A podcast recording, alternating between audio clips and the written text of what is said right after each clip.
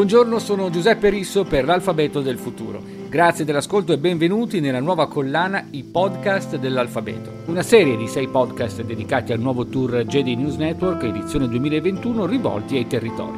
Un progetto arrivato quest'anno, la terza edizione, nato per farci conoscere la capacità del nostro paese di fare innovazione.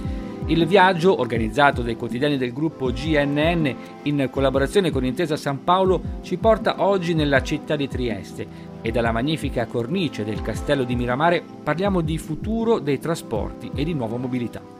Vogliamo farlo con curiosità, raccontando gli orizzonti e le sfide delle odierne esplorazioni planetarie.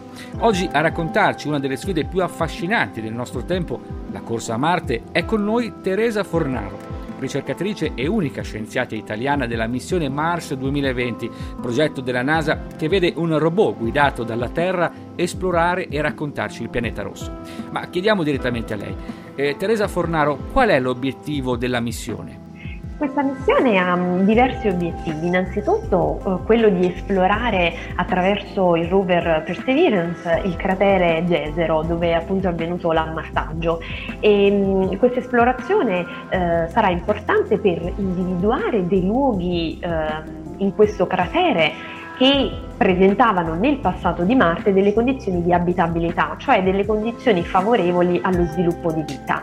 Eh, un altro obiettivo è quello di individuare in questi luoghi delle rocce con eh, elevato potenziale di preservare tracce di vita passata, analizzare quindi queste rocce con gli strumenti a bordo del rover per eh, individuare queste tracce di vita passata, raccogliere un set di campioni più interessanti da riportare sulla Terra con successive missioni di ritorno dei campioni da Marte e infine anche eh, preparare per l'esplorazione umana di Marte attraverso delle dimostrazioni tecnologiche e eh, l'acquisizione di conoscenze strategiche che ci aiuteranno appunto un domani a mandare anche l'uomo su, su Marte. Come si capisce se c'è stata o c'è vita su Marte? All'Osservatorio Astrofisico di Arcesi dell'INAF a Firenze abbiamo infatti un laboratorio di astrobiologia del professor Gian Brocato dove possiamo simulare proprio le condizioni del pianeta Marte, quindi l'elevato irraggiamento da parte della radiazione solare, i raggi cosmici galattici, la bassa pressione, la bassa temperatura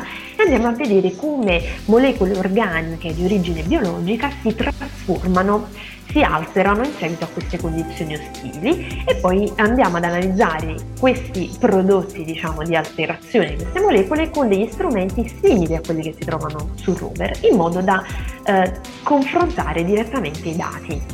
Lei da scienziata crede nelle forme di vita extraterrestri? Se mi chiede uh, se credo che gli alieni abbiano visitato la Terra, no, perché altrimenti non ci scomoderemo ad andare a cercarli se, se, se li avessimo in casa, ecco. Però credo che ci sia vita extraterrestre, cioè al di fuori della Terra. Per fare una citazione di Carl Sagan, ecco, eh, l'universo è molto grande e quindi sarebbe un enorme spreco di spazio se fossimo soli nell'universo. Ecco, ehm, a parte questa citazione, credo che appunto vi siano dei pianeti anche al di fuori del sistema solare che ehm, hanno delle condizioni favorevoli per lo sviluppo della vita.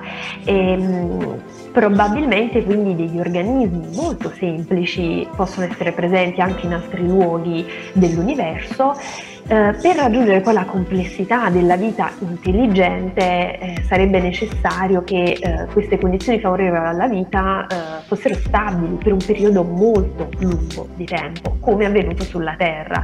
Questa è eh, una condizione più difficile perché comunque i pianeti spesso mantengono delle condizioni favorevoli per un tempo molto limitato, poi mutano come è avvenuto con Marte eh, quindi ecco, mh, mm, vita intelligente è meno probabile, ma sicuramente vita semplice, unicellulare, eh, qualcosa che ci aspettiamo come scienziati. Nel ringraziare Teresa Fornaro per questo magico viaggio nel presente che guarda al futuro, vi do appuntamento a Mantova per parlare di innovazione nel cibo e nell'alimentazione. A presto!